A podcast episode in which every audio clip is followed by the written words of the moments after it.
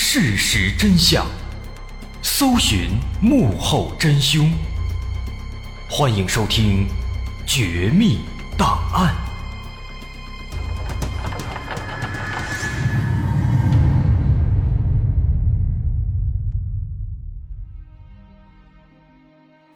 还原事实，探索真相。欢迎继续关注《绝密档案》，我是大碗。在上节咱们说到。牛某惨死家中，警方根据现场的情况推测出凶手是一名男性，并且和死者牛某存在比较深的仇怨，而且他们认识。那通过对现场杂乱脚印的分析，警方最终锁定了三名嫌疑对象，而在这三个人中，唯一一个无法自证清白的，就是当晚最后离开的吴秀昌。虽然说吴秀昌和牛某。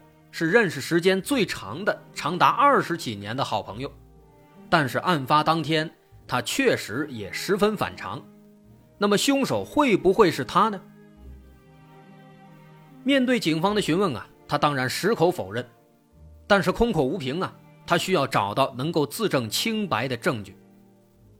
可是去哪儿找呢？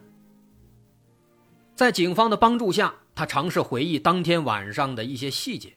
但他实在是太粗心了。问他几点从牛家离开的，他说自己没注意，没看时间。这不完蛋了吗？警方只能接着帮他回忆，说这样，你想想当天晚上你回家之后，有没有看表是几点？当时干了什么？他在那儿想了半天，终于想起来，回家之后啊，洗漱，洗漱完了以后，他抬头看了一下表。那个时候，那个表是九点左右。哎，也幸亏当时他抬头看表了。警方为此专门做了一个侦查实验，发现从牛某家到吴秀昌家，最快也要十五分钟。如果说他当天回家以后洗漱完了，确实是九点左右的话，那么也就表示他在九点之前就从牛家离开了。而法医又推测牛某的死亡时间是九点到十点，那么这也就表示吴秀昌是没有作案时间的。可是问题在于，吴秀昌说他是九点左右到家的这一点，该如何证明？说白了，他怎么证明自己是九点左右到家的？对呀，怎么证明呢？想了半天，最后吴秀昌终于想起来。他说，当天晚上自己回家的时候啊，他的妻子在家里看电视呢。他在那儿走过去，顺带就扫了一眼，发现当时看的是一个电视剧。那电视剧里面有一个男的给女的道歉，有这样的一个情节。于是警方就赶紧来到电视台，就问当天晚上播放的到底是什么电视。一查一看，哎，确实，在晚上九点十一的时候，确实有这么一个情节。那个电视剧叫《错爱》，就这样，借助这个电视剧，证明了吴秀昌回家的时候确实是在九点左右，他确实是清白的。那么至此，当晚在牛家喝酒的三个朋友全都被证明是清白的，这让警方犯了难了。既然他们都是清白的，那下一步该怎么办呢？这凶手到底是谁呢？在这八个人的脚印里面，除了妻子的，剩下的七个人的，基本都查了，要么是女的不符合条件，要么就是这几个朋友，他们全都没有作案的时间。那这可奇了怪了，之前分析的好好的，现场八个人的脚印，其中有一个是凶手，但现在可疑的都被排除了，这该怎么办？确实，脚印这事儿。前面咱们分析的可以说非常缜密了，很有道理。但现在脚印确实全都查完了，都没问题，怎么办？警方只能放弃这个线索，下一步开始研究其他方面。他们决定回归最原始的思路，从作案的动机开始分析。首先，为财杀人这已经排除了，下一步警方开始研究会不会是仇杀或者情杀。目前看来呢，似乎仇杀的可能性是比较大的，因为凶手明显是带着非常大的怨气在作案的。而牛某的职业呢，又是联防队员，平日里协助警方维护当地治安，这样的工作难免会得罪一些人。于是警方就首先去询问了牛某的同事，但这一问啊，没发现有什么仇人，倒是发现这个牛某他有外遇，在外面有小三儿。这也是一个非常重要的信息，有外遇的话，那就有可能是情杀呀。比方说，一个有夫之妇跟牛某搞破鞋，被这个女方的丈夫发现了，被绿了，肯定生气啊，有可能一怒之下就会杀害牛某。咱们逐一来看，牛某曾经有两次外遇，第一个这个女方叫做小云，小云是外来务工人员。因为需要办理相关的证件等等手续，就和牛某产生了一些交集，一来二去就勾搭上了。那两人在好了两年之后，被小云的丈夫张某发现了，张某非常生气，于是没多久就带着小云离开了。后来据调查，他们搬到了其他的城市。不过临走之前，张某跟牛某说：“说这事儿我跟你还没完呢。”所以说，毫无疑问，这个张某都撂下狠话了，而且夺妻之恨啊，这是一个比较严重的矛盾，的确是情杀的理由。接着咱们看第二个外遇，这第二个这次女方是本地人，叫做小朱。小朱也是一个有夫之妇，她丈夫姓吴，咱们叫他吴某，这两口子都是本地人。但是呢，因为这个吴某啊。他比较内向，比较本分，也没有什么交际圈子，所以平常家里面需要办一些什么事儿的时候啊，都比较难，都要去求别人。那因此，为了方便办一些事儿，为了寻求更大的庇护，小朱就经常去找牛某，俩人越走越近，最后产生感情了。而这个小朱的丈夫吴某呢，他不光是内向，他还迟钝、后知后觉。他一直以为是牛某在骚扰自己的妻子，直到渐渐的，周围好多人都告诉他说：“你媳妇跟牛某搞破鞋呢。”吴某这才知道。但虽然知道了，吴某也一直没干什么，就从那以后呢，跟牛某不来往了，哎，不相往来了，也不让妻子小朱去和牛某见面了，两人为此也爆发了很多次争吵。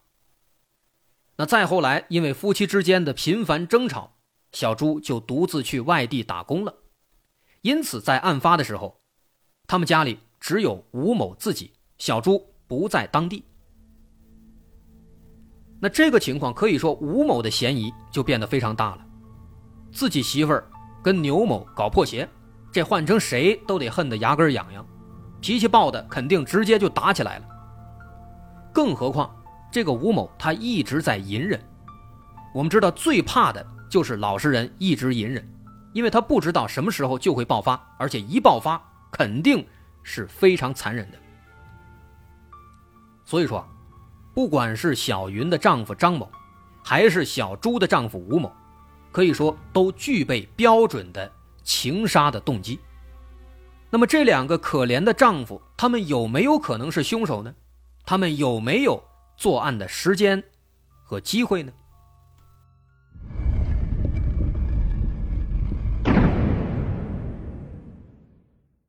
首先，对于第一个小云的丈夫，警方后来做了调查，发现他们已经回到老家生活了，在案发这几天一直都在家里，有充分的证据可以证明，所以他不可能。第二位小朱的丈夫吴某，据他自己说呢，说案发当天，自己七点多回到家，八点钟就睡了。但他这么说没用啊，家里就他自己，他没法证明啊。这可坏了，那这怎么办呢？好在这个时候啊，有邻居站出来了，所以说好邻居的重要性，这就显现出来了。因为当天晚上呢，他们楼下单元门口有几个邻居在一块在那坐着打牌，从傍晚七点一直打到十点多。这期间，他们只看到吴某在七点多回家了，没看到吴某再出门，所以邻居可以证明。他一直在家里没出来，所以说吴某也没问题。那他们俩都没问题，那这个情况就又难办了，又轮到警方头疼了。这好不容易找到是情杀的线索了，但大家都是清白的。好在这个时候啊，现场的勘查有了新发现了。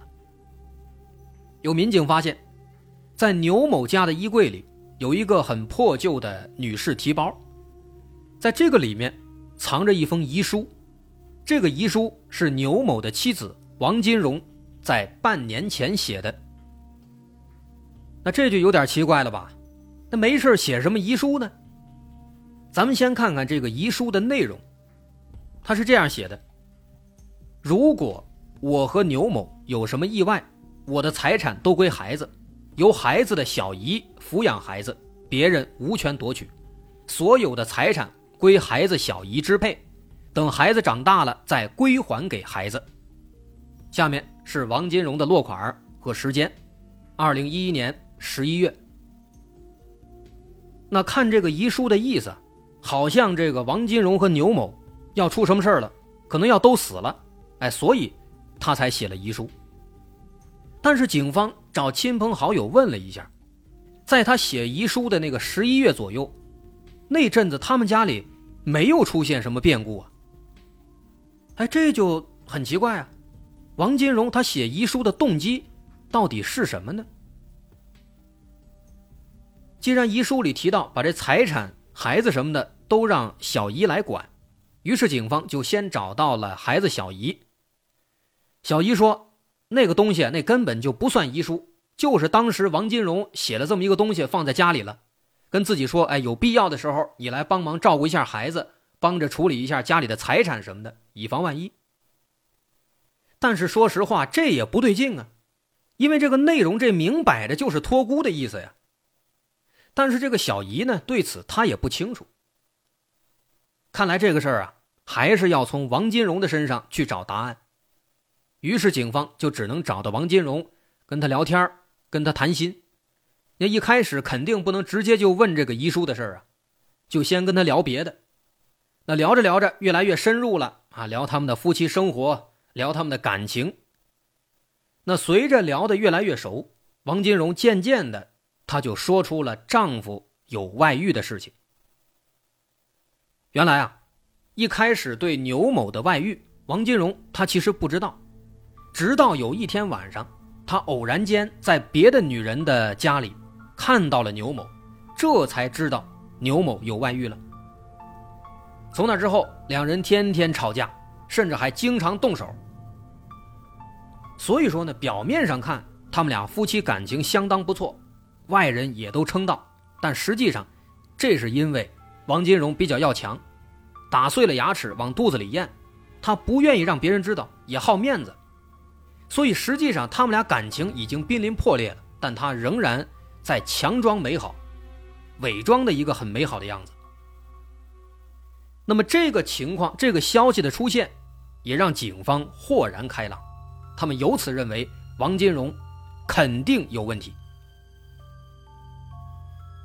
那到这儿，可能有朋友会感到疑惑：为什么仅仅凭借一个遗书就能够认定王金荣有问题呢？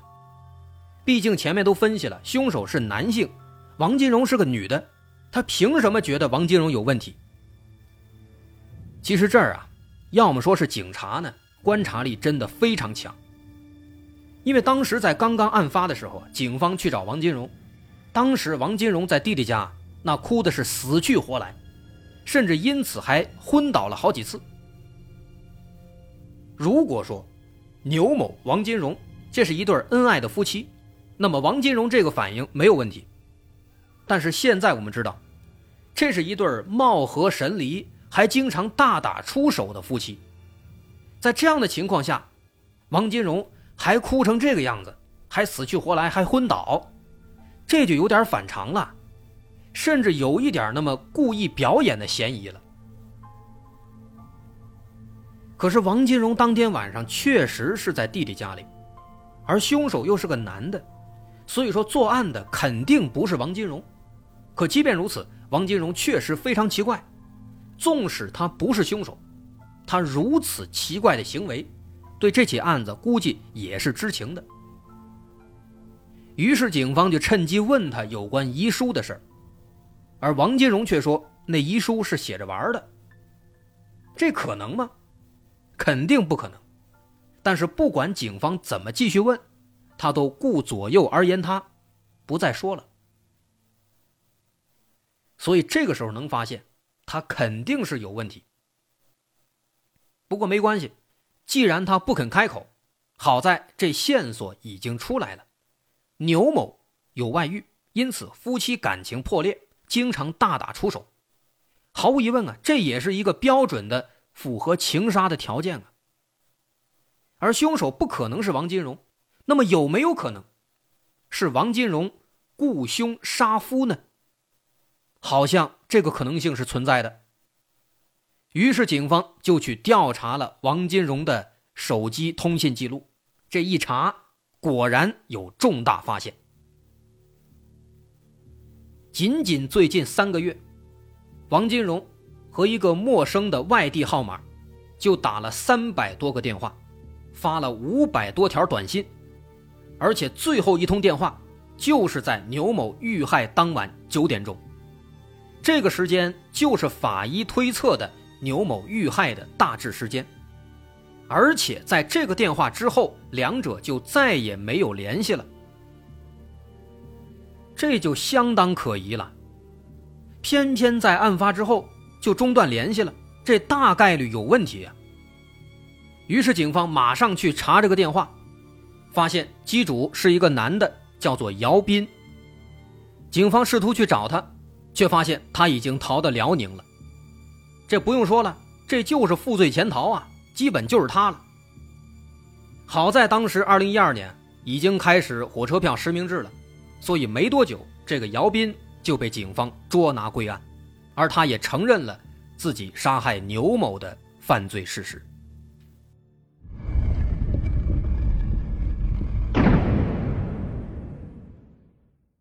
这件事儿啊是这样的，牛某有了外遇，被王金荣发现了。王金荣非常难过，非常生气。偏偏这个时候，他遇到了从外地来他们这儿收粮食的姚斌，因为经常收他家粮食，两人就认识了。那刚好那段时间呢，他们俩夫妻感情更加恶化，因为那阵子王金荣患上了眩晕症，在床上躺了七天，而牛某。从来没有关心过一句，天天出去打牌，连饭都不给做，这让王金荣彻底死心了。看到王金荣挺可怜，当时在收粮食的姚斌就经常帮着王金荣买点吃的。王金荣挺感动的，那渐渐的俩人就互生情愫。就这样，丈夫牛某搞外遇，妻子王金荣也开始搞外遇。而王金荣和姚斌的感情也迅速升温，渐渐的每天至少打四个小时电话，短信几乎是二十四小时不间断的发。那这感情到了一定程度了，俩人就想着结婚。姚斌呢，人家是离异，自己一个人，但是王金荣不行啊，所以王金荣就跟牛某提出要离婚。牛某一听生气了，他说：“我知道你在干什么。”你现在不懂，我们不可能离婚的，就算要死，也是咱们俩死在一起。那这可完蛋了，这日子没法过了，离婚又不让离。王金荣说：“说那个时候啊，自己是彻底绝望了。所以说，好好学习有多么重要？为什么？他不跟你离，你可以诉讼离婚啊，交给法院去处理。法院觉得你们俩夫妻这感情可以修复。”会给你调解调解，没准调解一下又和好了，这多好啊，皆大欢喜。当然，如果法院通过各种调查证据发现，哎，夫妻感情确实破裂了，就会给你判决离婚。那这个时候，就算对方不同意，那也得同意。哎，别说什么离婚冷静期呀，离婚冷静期那是协议离婚，跟这诉讼离婚不沾边的。但是问题在于，王金荣他不知道啊，他不懂。说那个时候，他满脑子都是想，哎，不想过了，但是又不让离，怎么办呢？他一狠心，一跺脚，干脆啊，你不是说要一起死吗？好，那咱们就一起死。可是怎么一起死呢？这个时候还是凸显了多学习、多看书的重要性。为什么这么说呢？您猜他想了一个什么办法？这个办法听了都能把你逗乐了。王金荣上网，在网上看，说大虾和维生素 C 不能同时吃，一吃会产生砒霜，会死人。他信了，就买了两三斤大虾，又买了好多西红柿，因为西红柿里面有维生素 C 呀。当天晚上煮大虾，糖拌西红柿，好家伙，俩人吃着还喝着酒，结果呢，什么都没发生。当时警察听了都乐了，这网上的谣言什么年代了还信啊？这个大虾呢和维 C 一块吃啊，确实会产生砒霜，但那是有比例的。你可能吃一斤虾要配合一吨的维 C 才能有砒霜呢，你这样吃肯定没用啊。但是王金荣不知道啊，他真的以为俩人会死呢。那本来以往的情况呢，在吃完晚饭之后啊，牛某会看电视，王金荣会自己玩电脑，完全没有交流。但是那天呢，他不是准备一起死吗？他想，反正都要一起死了，就一块儿在最后看一次电视吧。所以他就坐下来，跟着牛某一块儿看电视，一块儿聊天哎，结果聊着聊着，他感觉俩人之间的感情呢，好像也没那么坏，也还能凑合过，就心软了。那虽然心软了，但他又不敢把这个虾和 VC 的事说出去，就只能继续聊天心想就这样一块儿死了，那也未尝不可。就当互相给对方谢罪了。当然，最后的结局咱们知道啊，肯定都没死啊，他死不了啊。那到这儿呢，王金荣心软了，但是姚斌他不会啊。姚斌想跟王金荣结婚啊，所以姚斌提出，干脆啊，你别管了，我来动手。于是五月十二号案发那天晚上，王金荣得知牛某要和三位朋友一起喝酒。于是他就联系姚斌，让他准备动手。等他们喝完了，朋友都走了，牛某睡下了。那个时候是九点左右，王金荣假装去弟弟家里串门，故意不拿钥匙，并且在离开家的时候故意不锁门，为的就是方便姚斌一会儿进来作案。那再之后，在九点半左右，姚斌按照计划拿着斧子进入牛家，举起斧子杀害了牛某。并且拿走了钱包里的钱，伪装成了抢劫的样子。在临走之前呢，他用牛家的拖把擦掉了自己的脚印。所以实际上，凶手是清理了现场的痕迹的。但王金荣呢，还是非常狡猾的。第二天早晨，他故意叫来了热心肠的向东林，让他帮忙开窗户，而向东林又招呼了不少其他邻居来帮忙。就这样。现场的脚印就非常混乱了，也成功的给姚斌做了掩护，也因此把警方带沟里了。警方一开始认为凶手没有清理现场，但实际上凶手已经清理了。这就是所有的案发经过了。后来在姚斌的供述下，警方找到了被丢在河里的凶器，那把斧子。那么至此证据确凿，姚斌、王金荣。都被关进了监狱，受到了法律的制裁。这起案子说完了，这里面我们能看到有一些很愚蠢的地方，甚至能够把我们逗乐。其实这起案子告诉我们，无非就俩问题：第一，夫妻情感不和想离婚，如果对方不肯，不是说一点办法没有了，还可以去法院起诉离婚，诉讼离婚不适用离婚冷静期。第二。现在网络这么发达，信息泛滥，别什么都信，谣言太多了。那这两点呢，其实结合起来啊，也就一句话：哎，多看看书，多学点东西，压抑天性，别光意气用事啊，这才是解决问题最好的办法。好，我是大碗，这起案子咱们就说完了。如果您喜欢，欢迎关注我的微信公众号，在微信搜索“大碗说故事”，点击关注即可。好，今天就到这儿。我是大碗，咱们下回再见。